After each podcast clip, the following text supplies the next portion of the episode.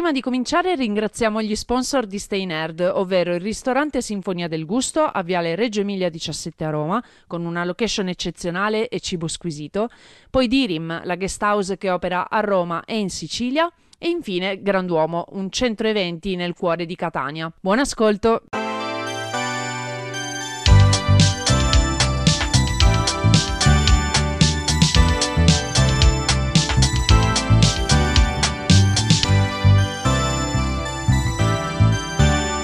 Japan Wildlife. Ciao a tutti e ben ritrovati su Japan Wildlife, lo show di Stay Nerd dedicato ad anime, manga e Giappone. Io sono Alessia e l'estate si avvicina, si avvicina anche diciamo eh, la pausa per noi di tutto il panorama wildlife, quindi per agosto Japan Wildlife ci prendiamo una pausa, ecco, io mi prendo una pausa, lascio stare gli ospiti forse,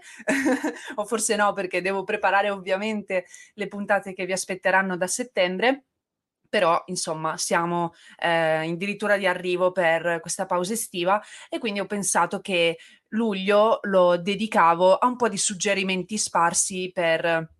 qualcosa da guardare in particolare. Um, penso che di libri non siate a digiuno vista la puntata recente eh, del Salone del Libro, quindi vi do qualche consiglio di visione e ehm, oggi vi parlo di altri anime un po' particolari, un po' diversi dal solito che potreste voler recuperare. E quindi cominciamo subito perché ho notato in realtà eh, che hanno diverse cose in comune, quelli che ho scelto, ehm, sono bene o male più o meno tutti degli slice of life, devo dire, perché um, tranne forse uno hanno proprio una sequenza di episodi autoconclusivi e quindi potete veramente guardarli con leggerezza, insomma se ehm, non so, vi trovate appunto al mare con famiglia o amici e quindi non sapete mai bene come andrà la giornata, almeno non, non, rimanete indietro con l'ansia, no? Che cosa succede perché avete dovuto interrompere eh, la visione eh, per, per, le vostre attività. Quindi eh, potete vederli in maniera molto tranquilla e allora io vi consiglio per cominciare un vecchio anime, perché comunque ormai ha diversi anni, eh, ovvero Himoto Umaru-chan. Dovreste trovarli tutti, bene o male, tra Crunchyroll, e Netflix ovviamente, però al massimo date un'occhiata per esempio anche a Prime Video, perché non si sa mai, visto che Netflix eh, comunque dopo un po' rimuove i contenuti, magari perché sono scaduti i diritti, quindi tenete d'occhio comunque un po' queste piattaforme. E eh, Himoto Maruchan sono abbastanza sicura di averla vista a suo tempo proprio solo su Crunchyroll, quindi dovrebbe essere ancora lì e eh, vede protagonista questa ragazza,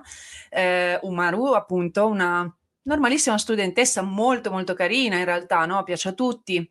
voti perfetti, è un modello proprio per, per tutti a, a, scuola e vive col fratello Taihei che invece anche lui è una persona normale però lavora, è, è già più grande e quindi si prende cura di lei come, come sorella minore. Ma entrambi conservano il segreto appunto di Umaru che praticamente è come se avesse una seconda personalità perché lei appena torna a casa si trasforma bibita gassata in una mano, quindi tipo una Coca-Cola, patatine nell'altra e poi si piazza con una sua come dire, mantellina arancione davanti alla TV con i videogiochi e non si scolla più da là. Quindi eh, praticamente diventa una otaku pazzesca di videogiochi e nessuno sa di questa sua doppia vita perché appunto a scuola si comporta in maniera del tutto eh, normale, diciamo, nel senso che proprio nessuno potrebbe mai sospettare che lei sia così infognata con uh, videogiochi e tutto quello che gira attorno a quelli che sono i suoi preferiti. E così in pratica ogni Uh, giornata la vede protagonista mentre gioca, quindi in alcune situazioni, diciamo, casalinghe col fratello, ma anche in giro, perché lei, tra l'altro, è eh, diciamo famosa con il suo nickname da videogiocatrice anche nelle sale giochi della città perché eh, tutti eh, i giochi, tutti i, mm, tutte le macchinette sono eh, con il suo nome in cima alle classifiche dei giocatori migliori e quindi lei praticamente detiene tutti i record e, ed è una leggenda quasi e perciò anche nell'andare nelle sale eh, si traveste per evitare di essere riconosciuta e quindi sentirsi in imbarazzo, insomma nasconde un po' comunque questa sua forte passione. E ogni episodio comunque avrà una morale perché a una certa qualcuno bene o male entra in contatto con lei senza sapere che è lei e, e, quindi ci saranno delle esperienze che però la porteranno finalmente anche a condividere comunque in qualche modo questo, questa sua passione per i videogiochi e però allo stesso tempo non vorrà del tutto rompere il segreto, vorrà mantenere questa complicità col fratello ed è un bel rapporto, quello che si vede tra di loro, molto ehm, sincero, anche empatico, oserei dire, dal fratello maggiore, e ehm, quindi è molto piacevole, però allo stesso tempo devo dire, fa un po' riflettere eh, che lei non si senta libera appunto di eh, mostrarsi per quello che è e quindi trovo che possa essere magari anche una visione un po' catartica per voi se non riuscite a condividere ehm, quello che vi piace, che non, non, dico siano solo anime manga, mh, può essere qualsiasi cosa e, e temete eh, di essere presi in giro, non, non, essere presi sul serio, ecco, magari questo vi può in qualche modo incoraggiare ed è una cosa che penso abbiano vissuto tanti di coloro che si erano appassionati ad anime e manga a, a suo tempo, perché ora come ora praticamente è un interesse molto mainstream, però ehm, lo abbiamo detto tante volte anche in altri episodi, eh, quando andavo a scuola io per dire non era esattamente così, si conoscevano perché più che altro la, la, i miei coetanei conoscevano la loro esistenza, sicuramente genitori, insegnanti, eccetera, appunto al massimo se li conoscevano ritenevano fossero eh, prodotti per bambini e quindi conosco la sensazione di non sentirsi compresi in quello che ci piace e, e quindi ecco, spero che possa essere carino per voi. Eh, non prende pieghe così serie, l'anime è proprio molto, molto tranquillo, simpatico, vuole divertire, però penso possa scatenare questa riflessione e eh, il prossimo anime a sua volta eh, può scatenare riflessioni perché invece è, è, è più serio, eh, più recente anche e eh, questo lo trovate certamente su Netflix perché l'ho rivisto di recente, a meno che proprio non l'abbiano tolto negli ultimi giorni, ma spero di no, nel momento in cui parlo almeno e sarebbe Death Parade e questo ci farà riflettere, come potete un po' intuire dal titolo, comunque sul tema della morte. Uh, in particolare in Death Parade ci troviamo in questo misterioso bar avete presente quelli con le luci molto basse, eh, tutti i mobili scuri, proprio neri, un po' lucidi, anche magari i divanetti rossi, eccetera, dove, dove si va a bere cocktail o eh, whisky, cose del genere. Ecco, questo bar si chiama Quindecim ed è gestito da eh, questo barista chiamato Decim, molto misterioso, imperscrutabile, però particolarmente diligente, perché ehm, praticamente lui ha un ruolo da giudice, diciamo, ovvero ogni volta che due persone arrivano nel suo locale e sono in realtà morte, sono praticamente delle anime che giungono dalla terra, lui deve appunto sottoporle ad un gioco, il Death Game, per giudicare eh, se sono meritevoli della reincarnazione o se invece devono finire nel vuoto, quindi sostanzialmente scomparire, ecco. E quindi verranno fuori tutti i loro segreti, tutto ciò che hanno nascosto praticamente fino al momento della morte e quindi potrebbero anche esserci i motivi per cui sono morti e tutto ciò verrà svelato attraverso questi giochi che poi sono giochi, ad esempio mi viene in mente, ehm, per farvi un po' capire, eh, un gioco di freccette che uno dice ah ok insomma sono semplicemente freccette eh, il problema è che sul bersaglio vengono ehm, come dire segnati non tanto i punti quanto ehm, gli organi che verrebbero colpiti dalla punta della freccia. Quindi se io con la freccia colpisco la parte, la sezione del bersaglio che, che c'è disegnato, che ne so, il cuore, ecco, viene colpito il cuore, praticamente la sensazione che vivrà quella persona sarà come un infarto, no? E quindi i giocatori di fatto fanno questa cosa mh, mhmm, facendosi del male a vicenda. Ehm, senza che si muoia di per sé, no? Però ovviamente hanno questa sensazione di dolore molto reale. Infatti, il problema è che loro non si rendono neanche conto ancora di essere morti. Infatti, nel momento in cui eh, finisce il gioco, allora Decim dovrà fare, mm, cioè prendere la sua decisione e sarà sempre più o meno in quel momento che eh, una delle due anime, almeno, se non entrambe, re- avranno realizzato finalmente di essere morte e di star facendo questo gioco per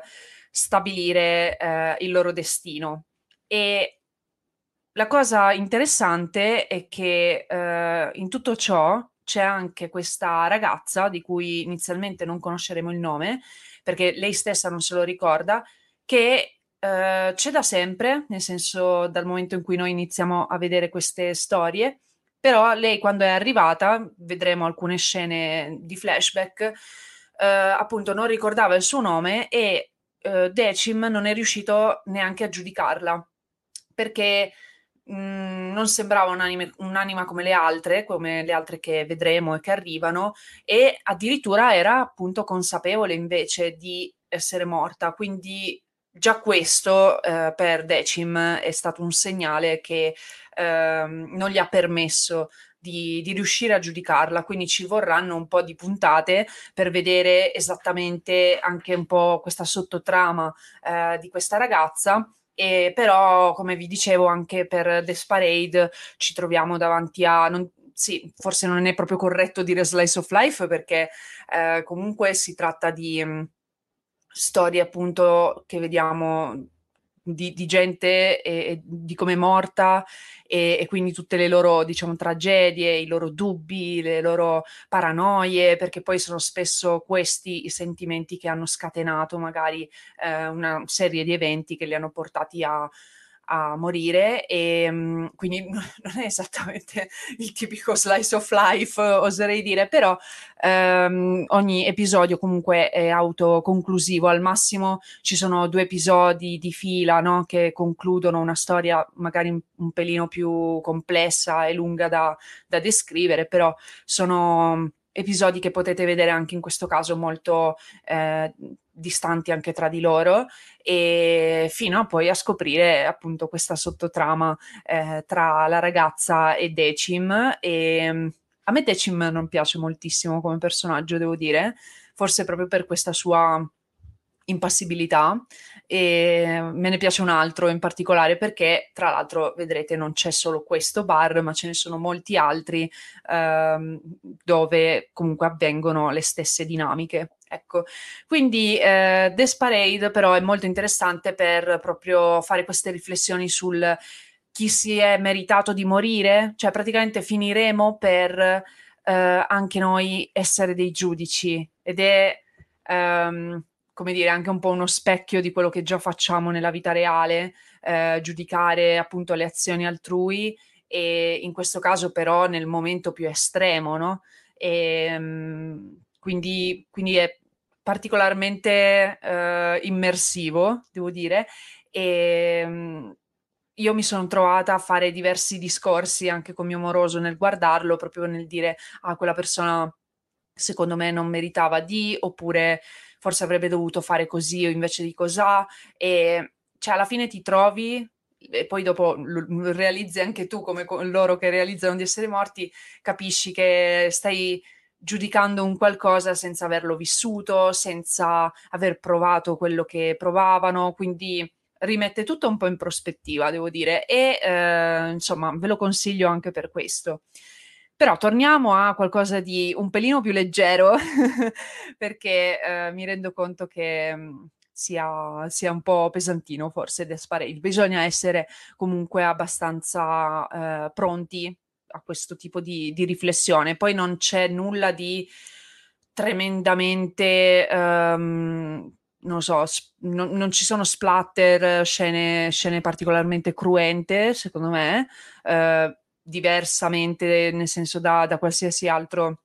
anime o comunque eh, prodotto che, che, tratta questi temi, quindi insomma mm, non, non, ci si può aspettare rose e fiori, però non, non, è particolarmente violento rispetto ad altri. Ecco, però torniamo appunto nell'ambiente scolastico ehm, con una roba ancora più leggera di Umaru-chan, ovvero Tonarino Seki-kun, perché qua eh, vanno molto per questo tipo di, um, di, di, di, anime, quindi gli slice of life, questi anime che eh, mostrano momenti o giornate singole della vita di qualcuno dei protagonisti Ecco, va molto di moda, diciamo, comunque mettere nel titolo sempre eh, il nome magari di un protagonista, ok, con il suffisso. Quindi avevamo Umaru-chan, abbiamo Seki-kun, che sono suffissi onorifici, eh, questi in particolare molto amichevoli. Poi c'è il San, che è un po' più eh, rispettoso, diciamo. E per chi non conoscesse magari questa roba, l- ho voluto spiegarla. E quindi Tonarino Seki-kun significa letteralmente eh, il mio vicino Seki, Uh, perché Seki è un ragazzo, un, uno studente di liceo, o forse addirittura delle medie, no, al liceo, al liceo, e uh, praticamente si diletta durante le lezioni totalmente impunito e inosservato, cioè i, gli insegnanti non fanno nulla nei suoi confronti, si diletta a inventare giochi e passatempi di ogni tipo sotto gli occhi eh, di, eh, della sua compagna, di cui eh, conosciamo il nome, sì, eh, Yokoi, mi pare, che si distrae quindi in continuazione per, per guardare che cosa combina, perché ehm, costruisce delle cose assurde, cioè, e la ragazza, lei poi riesce a, mm, come dire, farsi tutti i film mentali che probabilmente si fa anche Seki ehm, relativamente appunto a quello che sta combinando. Per dire, eh, c'è una, mm, una, puntata dove lui crea questa specie di battaglia all'ultimo sangue tra i pezzi di, ehm, degli scacchi oppure dello shogi, perché lo shogi è, diciamo, chiamiamolo così, lo scacchi giapponese, ehm, però sono diversi per movimenti, per ruoli, eccetera. I pezzi vari fanno diverse cose e quindi sono riusciti a farci puntate diverse e eh, appunto sembrano proprio battaglie eh, combattute proprio fino all'ultimo e, e, e, lui in qualche modo le rende epiche insieme anche all'immaginazione che noi vediamo di Yokoi che co- come dire che ne so immagina ehm, il cavallo e poi infatti c'è anche il cavaliere se non sbaglio negli shoghi come pezzo quindi immagino questo cavaliere che cavalca ovviamente ehm, insomma tipo samurai e, e, cose del genere e ti vedi tutti i loro film mentali oppure anche ehm, un domino con le gomme da cancellare, cioè secchi vuol dire che è pieno di gomme, ok? E le mette tutte una dietro l'altra eh, sul suo banco per creare questo domino. E, e, e niente, poi, ma poi costruisce anche delle... Um, delle strutture enormi sul banco, quindi c'è ovviamente visibili, però c'è questa sospensione giustamente dell'incredulità che eh, vuol dire che insomma non verrà mai visto da nessun altro se non da Yokoi, quindi è come se eh, ci fosse questa loro intesa, questo loro legame che sono vicini di banco e quindi mh, mm, semplicemente è, è, come se entrassero l'uno nel mondo dell'altro e eh, praticamente nessun altro può accorgersene, anche se in realtà poi è sempre Yokoi quella che come dire, talmente si distrae che dopo, quando viene chiamata dagli insegnanti, eh, rischia di, di, farsi beccare. E, però è molto simpatico e divertente vedere proprio, sono puntate brevissime, però dove si vede tutta questa inventiva, eh, questo modo di ribaltare eh, la normalità, no? E rendere qualcosa divertente in ogni situazione e, mm, e sono proprio delle mini avventure quotidiane e, ed è molto bello perché appunto a scuola si rischia, sì, appunto, diciamo di annoiarsi, di eh, pensare, di, di sentirsi mh, mm, come se tutto si ripetesse in continuazione. Per me era, era così perlomeno mh, mm, in alcuni, alcune settimane, alcuni giorni, magari quelli eh, particolarmente Uh, pieni di verifiche e cose del genere, no? Sembrava non finire mai e che tutto si ripetesse. Quindi uh, che ogni giorno Seki riesca a trovare un nuovo modo di intrattenersi e intrattenere anche uh, non solo Yokoi, ma anche noi, trovo che sia una cosa molto carina e quindi vi invito a dare un'occhiata perché anche questo è veramente zero impegno e, e alla fine però vi avrà, vi avrà fatto sorridere. E a proposito di mh, mhmm, comunque zero impegno e mh, mhmm, brevità estrema, direi, uh, di, degli episodi, i prossimi due uh, anime praticamente, uh, cioè, li vedete letteralmente tipo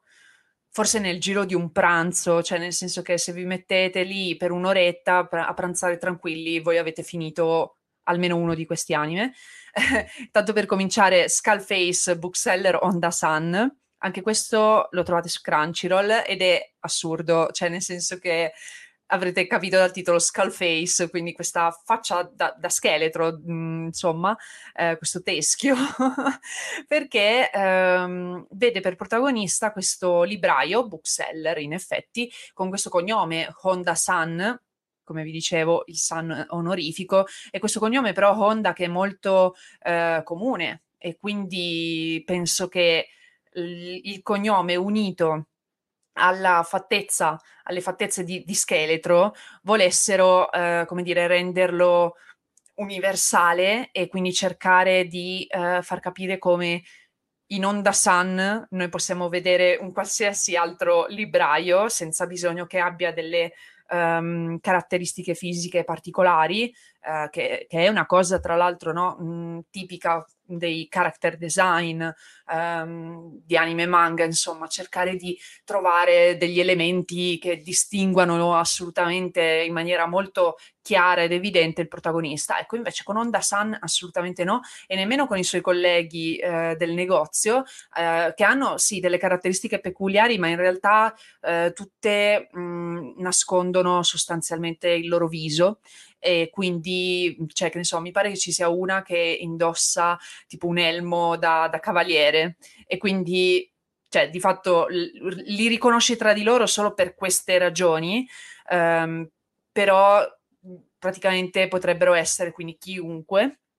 E eh, ogni episodio, veramente tipo 5-6 minuti,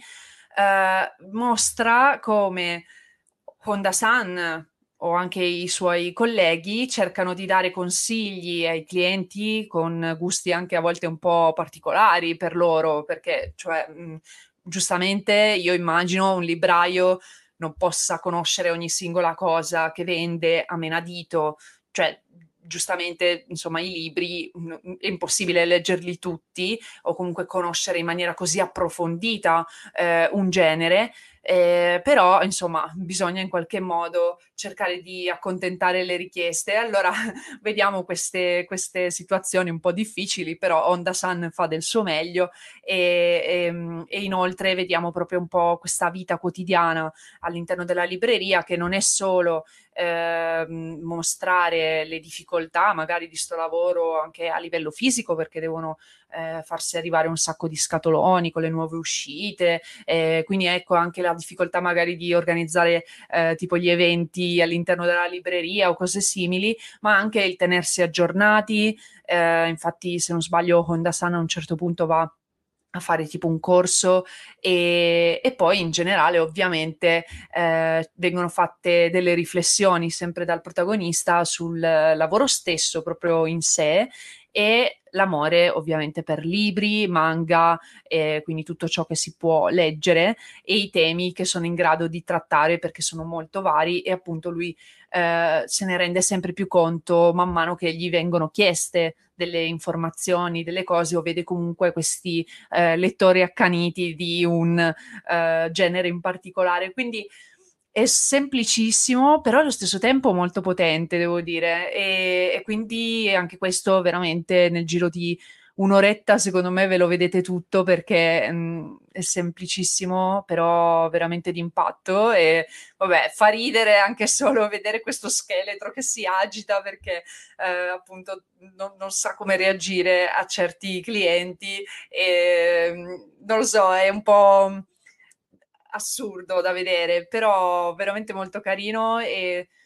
a distanza di tempo si può riguardare anche perché ovviamente a nostra volta se siamo dei lettori o comunque se, anche se siamo persone per esempio che lavorano col pubblico, eh, forse nel rivederlo a distanza di tempo possiamo renderci conto eh, che ah, quella cosa alla fine è successa anche a me, quindi c'è sempre un pochino quel senso di medesimazione anche e, ed è una delle cose che mi piacciono di più comunque di, di anime, manga, libri, perché ci permettono proprio sì di ritrovare un po' noi stessi. E eh, l'altro anime che invece appunto dura sempre pochissimo, però eh, tratta di tutt'altro è Love is like a cocktail. Eh, anche qui il titolo è abbastanza eloquente perché ehm, sì, si parla di alcol. Sappiamo che esiste un po' questa contraddizione, diciamo, tra l'apparente difficoltà dei giapponesi di reggere l'alcol, perché eh, credo che sappiate un po' tutti come ehm, si possano trovare per strada salarimen eh, riversi per terra perché hanno bevuto troppo eh, durante una delle loro riunioni, diciamo, di lavoro, a cui tendenzialmente sono abbastanza obbligati ad andare e, e quindi spesso e volentieri finisce che non, non riescono manco a tornare a casa. E c'è questa contraddizione fra questa situazione e però anche proprio una cultura eh, dei bar e del bere che prevede proprio dei drinking tour da un locale all'altro e di questo ve ne abbiamo parlato in un articolo che vi lascio in descrizione, quindi lo trovate sia eh, nella descrizione di Spotify o comunque qualsiasi piattaforma su cui ci ascoltate, oppure anche su YouTube. E eh, nel caso di questo anime Slice of Life abbiamo una coppia eh, protagonista composta da un proprietario di un bar, quindi torniamo comunque al bar appunto, e dalla moglie che è un'impiegata. Quindi tutto torna, no? Perché eh, praticamente abbiamo questi, questa coppia che come dire, si completa a vicenda in un certo senso e eh, lei in particolare come Umaru-chan nasconde una sfrenata passione, in questo caso proprio per i cocktail e un po' il senso di eh, ubriachezza che, che le procurano. E quindi ogni sera, perciò per noi ogni episodio, lei si concede un drink che appunto il marito le prepara e eh, se non sbaglio qua addirittura arriviamo come durata tre minuti di, di, di, puntata, dove però vedremo la ricetta, quindi se volete potete addirittura replicarli e, e di conseguenza anche la preparazione e poi questa, ehm, diciamo, breve partecipazione da parte nostra alla vita di coppia eh, dei protagonisti, che è molto carina come cosa. E, e insomma proviamo magari tutti quanti questi cocktail perché lei sembra essere particolarmente contenta dopo dell'ebbrezza che, che, gli, che le donano, anche perché appunto dopo una giornata di lavoro molto pesante, eh, insomma, per lei ci sta evidentemente, poi comunque per fortuna sostanzialmente è già a casa, almeno quello, lei almeno è già col marito, non deve preoccuparsi di ritrovarsi per strada. E, ehm, e quindi ecco dai, è, è, un, è, un, anime un po' diverso devo dire, no? Cioè non, non, non avrei mai pensato prima di trovare un, un anime dedicato ai cocktail e per di più appunto addirittura che, che dessero le ricette perché ci sono magari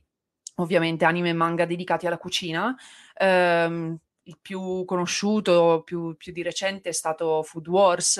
eh, però non è che ci sia esattamente la ricetta, diciamo, no? Vedi un pochino come si sviluppa il piatto che poi viene infatti rielaborato, poi vabbè Food Wars la poneva in una maniera un po' più come dire, esaltante,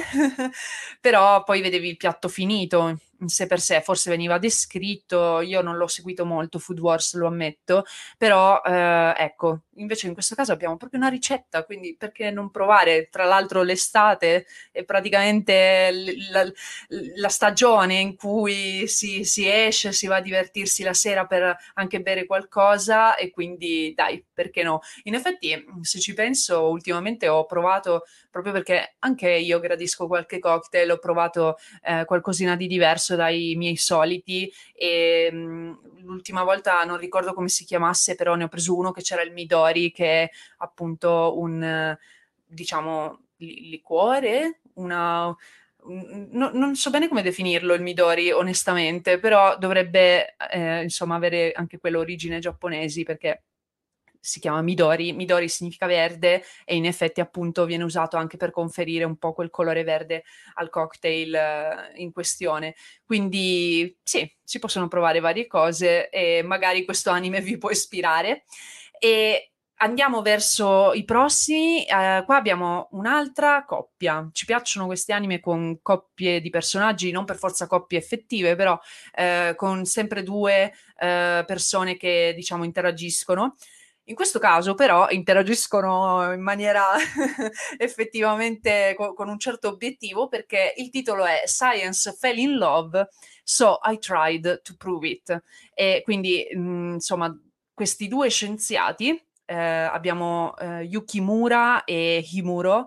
ehm, praticamente sono studiosi che hanno deciso, oltre a essere eh, diciamo attratti l'uno dall'altro e quindi a voler capire se, se effettivamente possono stare assieme, hanno quindi proprio deciso di studiare l'amore, cioè cercare di dimostrare scientificamente, razionalmente l'esistenza dell'amore, perché in effetti, se ci pensate, e anche qua di nuovo comunque abbiamo un anime che ci porta a fare delle riflessioni, eh, nel mentre che però spiegano in effetti proprio a livello scientifico alcune reazioni che, che hanno eh, i nostri corpi quando ci troviamo in situazioni calde. Eh, ecco, quindi mh, mm, noi se chiediamo la definizione di amore a qualcuno, eh, di fatto otterremo sempre delle definizioni diverse perché mh, mm, per qualcuno significa certi gesti, certe emozioni, per qualcun altro significherà altre, altre reazioni, altri desideri e quindi appunto i due protagonisti cercheranno di riconoscere i sentimenti che provano cercando proprio anche di studiarli, eh, grazie all'aiuto pure dei loro colleghi e diciamo studenti tirocinanti del loro laboratorio e eh, ogni singolo esperimento terrà proprio in considerazione quindi un aspetto particolare di cosa significhi essere innamorati, può essere il batticuore, può essere Uh, insomma l'arrossamento, uh, tutte queste cose qua e cercano proprio di fare delle ricerche fisiche e matematiche per raccogliere dei dati ehm, che però insomma noi spettatori come loro non sapremo mai bene eh, se alla fine riusciranno a dimostrare davvero qualcosa perché appunto l'amore è qualcosa di difficile da spiegare, no? Come si dice. E quindi è interessante e poi vabbè, in generale è proprio un anime molto carino anche a livello visivo. Eh, devo dire, bene o male, tutti quelli che vi ho citato finora, secondo me, eh, per quanto qualcuno magari è meno dettagliato di altri, meno elaborato in un certo senso, però sono tutti molto gradevoli alla vista e in particolare anche il prossimo che vi andrò a citare, quindi ehm, insomma ho, ho, pensato un po' a tutto, sia al momento in cui li guarderete, sia anche a comunque non, non prendervi robe troppo brutte, tranne forse l'ultimo, ma ci arriveremo. Perché il penultimo invece è Brand New Animal, ed è sempre dello studio Trigger questo, ehm, che è famoso ad esempio eh, per Kill la Kill, quindi se qualcuno di voi lo conoscesse c'è Kill la Kill oppure eh, Promare o ancora anche Little Witch Academia, che forse vi ho già citato in passato, e eh, Brand New Animal lo trovate su Netflix, eh, Science Fell in Love, oppure Love is Like a Cocktail, invece su Crunchyroll, mi sono scordata di dirvelo, e eh, Brand New Animal, dicevo, è molto recente comunque, di uno di questi ultimi anni, ed è un anime che, allora, la prima volta che insomma l'ho intravisto appunto su Netflix ho pensato potesse essere molto simile a Beastars, per chi magari mi, mi, ha già sentito parlare anche di Beastars, eh, forse avrà già capito, perché ha personaggi dalle fattezze animali, eh, quindi insomma animali antropomorfi per capirci, e, eh, però si distingue un pochino Uh, da Beastars. Beastars aveva altri tipi di premesse. Uh, Brand New Animal vede dei cosiddetti zoomorfi, quindi appunto esseri umani con uh, sì, il corpo, se non per intero, almeno una parte costituito da eh, mm, elementi animaleschi, tipo le orecchie o la coda, eh, o anche poi, che ne so, una pelliccia, cose del genere. Quindi questi zoomorfi che sono oggetto di razzismo da parte degli esseri umani, che comunque esistono ancora esseri umani, diciamo, eh, normali, e quindi per questo vengono confinati in un'isola, una città-isola, che viene chiamata Anima, Anima City e eh, la protagonista Michiru, eh, combinazione, è una tanuki, diciamo, assume queste fattezze da tanuki e dico combinazione perché l'anime di, eh, no l'anime scusatemi, l'animale di Japan Wildlife è un tanuki, quindi ecco, e, lei ehm, appunto vive ad Anima City, cioè vuole andare a vivere ad Anima City, ci arriva, e però nel mostrarci comunque i suoi vicoli, gli abitanti, l'attività sociale che comunque eh, si vede essere particolarmente eh, difficoltosa e critica per, eh, per, tutti loro perché appunto è come se fosse un ghetto, quindi molta gente comunque è povera. Eh, ci mostra anche perciò tutto un insieme di ehm, situazioni di anche isolamento, persecuzione delle minoranze, quindi questa tematica scelta dallo studio Trigger è eh, molto importante e interessante, eh, addirittura appunto quindi si sfocia un pochino in questo pensiero politico e eh, tutto ciò viene sviluppato comunque devo dire nel modo migliore possibile eh, con comunque una storia un po' di azione e, e quindi anche un po' di riscatto eh, in uno stile che è quello inconfondibile di Trigger che eh, ha delle animazioni pazzesche ehm, sembrano appunto delle storie eh, trattate in maniera superficiale inizialmente, ma poi invece vengono veramente trattati eh, degli aspetti della società attuale, eh, oserei dire quindi non solo quella giapponese, ma anche la nostra. E eh, vi lascio anche di Brand New Animal se volete eh, in descrizione da leggere l'articolo dedicato, una recensione che vi faccia capire meglio proprio come vengano affrontati questi discorsi. Ehm, comunque non ovviamente surclassando la trama originale, però eh, devo dire che è un anime molto bello in tutti i sensi, anche appunto quello visivo che ha questi colori molto neon eh, accesi e saturi, quindi eh, forse è anche questo che contribuisce, anzi sicuramente, al suo fascino. E, mm, e quindi sì, Brand New Animal e poi se qualcuno di voi conoscesse anche Beastars potremmo appunto cercare di fare dei paragoni perché in Beastars eh, non c'è esattamente un ghetto, eh, però esiste ad esempio questo quartiere eh, dove um, è consentito mangiare carne perché nel mondo di Beastars quello che è successo è che i carnivori eh, si sono, come dire, adattati a mh, mm, mangiare vegetale, gli animali ca- carnivori intendo proprio, perché nel mondo di Beastars non ci sono proprio più umani, ma proprio animali antropomorfi, quindi diciamo un po' il contrario rispetto a quello che avviene in Brand New Animal. E appunto non esiste questo mm, ghetto dove venga, venga escluso qualcuno di fatto, ma un quartiere dove avviene una Uh, insomma una, un, un'attività illegale, cioè che è diventata illegale, ovvero appunto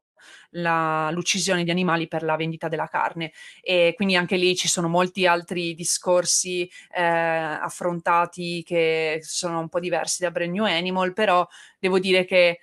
a qualcuno, in effetti, come è successo a me all'inizio, se non li vede entrambi, può pensare che, che, siano la stessa cosa. Perciò, se avete voglia che li conoscete, li avete visti entrambi, perché anche Beastars si trova su Netflix, teoricamente non l'hanno tolto, ehm, quindi potremmo farci un bel discorsetto. E come vi avevo anticipato, abbiamo eh, l'ultimo anime che vi suggerisco. Questo dico, non è per deboli di cuore, non tanto perché sia, eh, come dire, violento o particolarmente disgustoso, eccetera, ma perché proprio supera ogni eh, livello, diciamo, di demenzialità che io eh, ero disposta a sopportare, mettiamola così. E, è proprio una produzione di Netflix, tra l'altro, e per me appunto vanta uno dei tassi più alti di what the fuck della storia perché eh, Backstreet Girls sono ehm,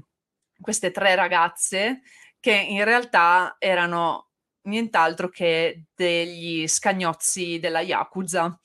che eh, subiscono a causa del loro fallimento di un'azione eh, mafiosa, subiscono la punizione del loro capo che al posto di tagliargli il mignolo, come dire, no? come punizione o, o, insomma comunque cercare di fargli risolvere in, in altri modi eh, le loro colpe, ecco, li costringe ad andare direttamente in Thailandia per eh, cambiare sesso e quindi affrontare questa pesante operazione di chirurgia e, e, e diventare delle, delle, ragazze, delle ragazze tra l'altro, cioè, molto carine, perché talmente carine che il, il, il loro capo vuole crearci un gruppo idol per iniziare a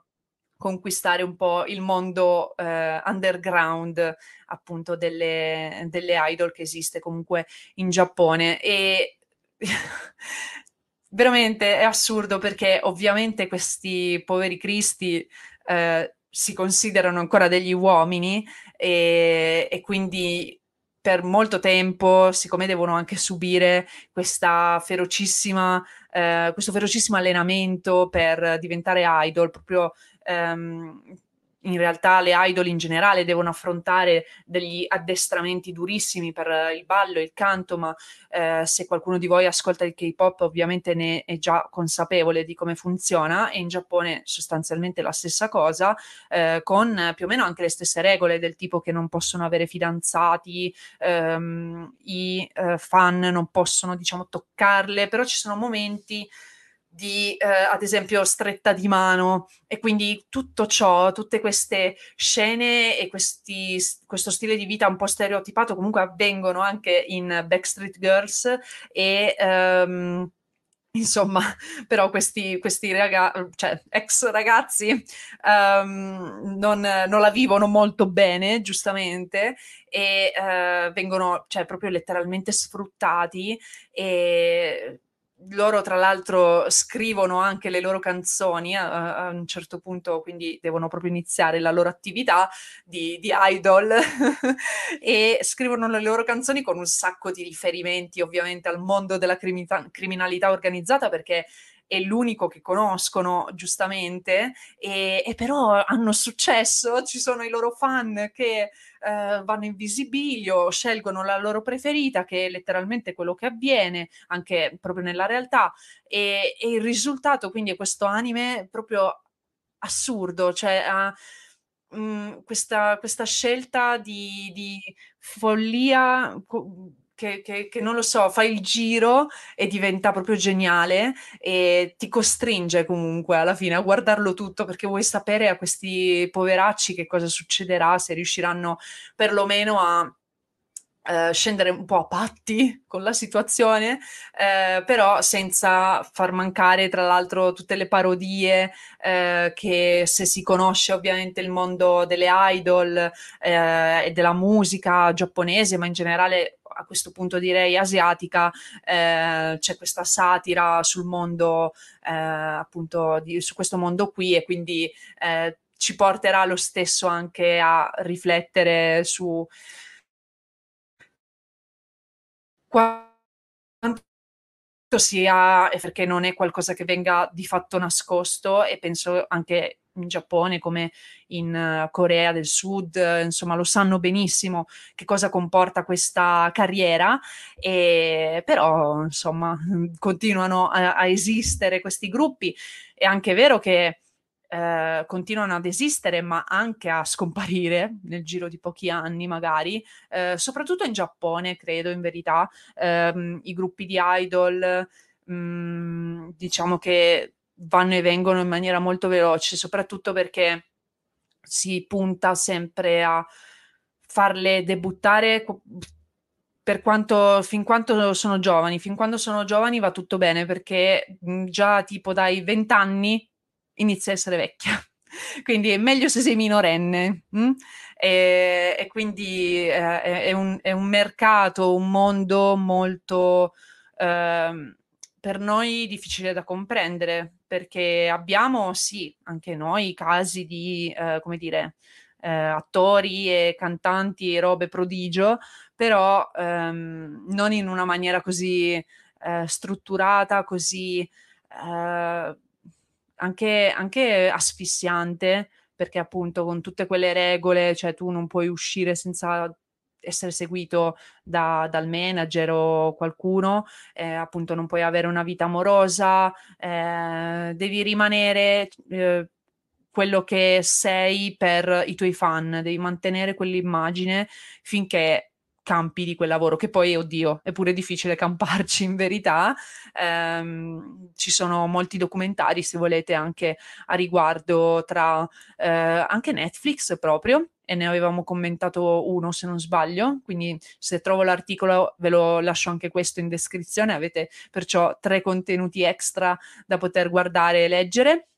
però in generale anche su YouTube ehm, ci sono diverse magari interviste, cose, se avete una buona conoscenza dell'inglese eh, certamente trovate molte informazioni che, che qua in Italia ovviamente arrivano un po' a strascichi, un po' a pezzi. E niente, però eh, diciamo che eh, Backstreet Girls eh, vuole fare sì satira, comicità su questo mondo, perciò cercate comunque di prenderlo così, perché ecco, io ho finito con i miei suggerimenti per l'estate e appunto vista, visto il, il periodo, insomma, cerchiamo di essere comunque allegri, spensierati e eh, insomma ci vedremo alla prossima puntata di Japan Wildlife che quindi sarà l'ultima per eh, sì, prima della pausa estiva. E fatemi sapere quindi se li guardate perché eh, sono curiosa di sapere le vostre opinioni e um, mi viene da ridere perché quasi quasi vorrei rivedermi quello eh, di queste idol perché mi aveva fatto veramente ridere, però non smettevo di guardarlo. Quindi ecco, eh, scrivetemi, mi potete scrivere su eh, Instagram nei DM orient underscore ale 94 oppure potete anche unirvi al gruppo Telegram del canale, quindi comunque anche durante la pausa eventualmente eh, possiamo sentirci lì, insomma, se guardo qualcosa di interessante nel frattempo posso parlarvene, anzi forse forse eh, nel caso rischiate, se rischiate di rimanere a digiuno perché a giugno, eh, cioè tra giugno e luglio vi mangiate tutto quello che vi suggerisco, ecco, eh, magari ad agosto vi, vi dico cos'altro guardare tramite il canale. E seguiteci anche su Stay Nerd ovviamente sia Instagram che Facebook dove non vi perdete appunto anche altri piccoli piccoli approfondimenti per iscritto se volete eh, saperne un po' di più di alcune cose che cito qua. E niente, ci vediamo quindi alla prossima puntata. Bye bye!